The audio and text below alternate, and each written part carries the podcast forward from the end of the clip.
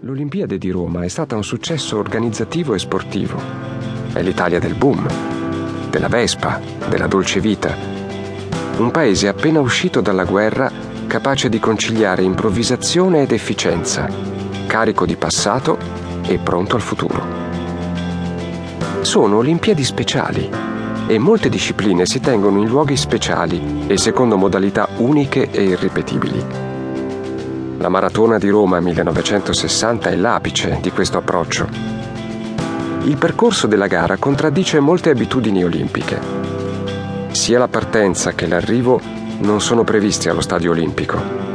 Si parte dal Campidoglio, in pieno centro, e il percorso si dipana lungo le direttrici dell'antichità, passa accanto al Circo Massimo, per poi percorrere la moderna Cristoforo Colombo e perdersi nell'Appia Antica, fino al ritorno in città e all'arrivo sotto l'arco di Costantino. A differenza del solito, per evitare il caldo, si decide di correre nel tardo pomeriggio. L'ultima parte della gara avverrà ben oltre l'imbrunire. Anche solo questo avrebbe reso la maratona di Roma del 1960 assolutamente unica.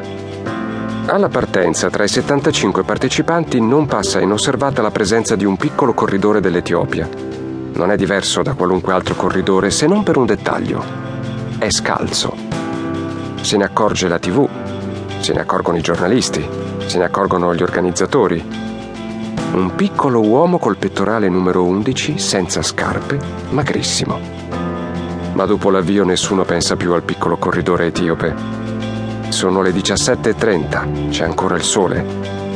Il gruppo dei corridori attraversa la città, attorniato da due ali di folla. I favoriti cominciano a imprimere la loro andatura.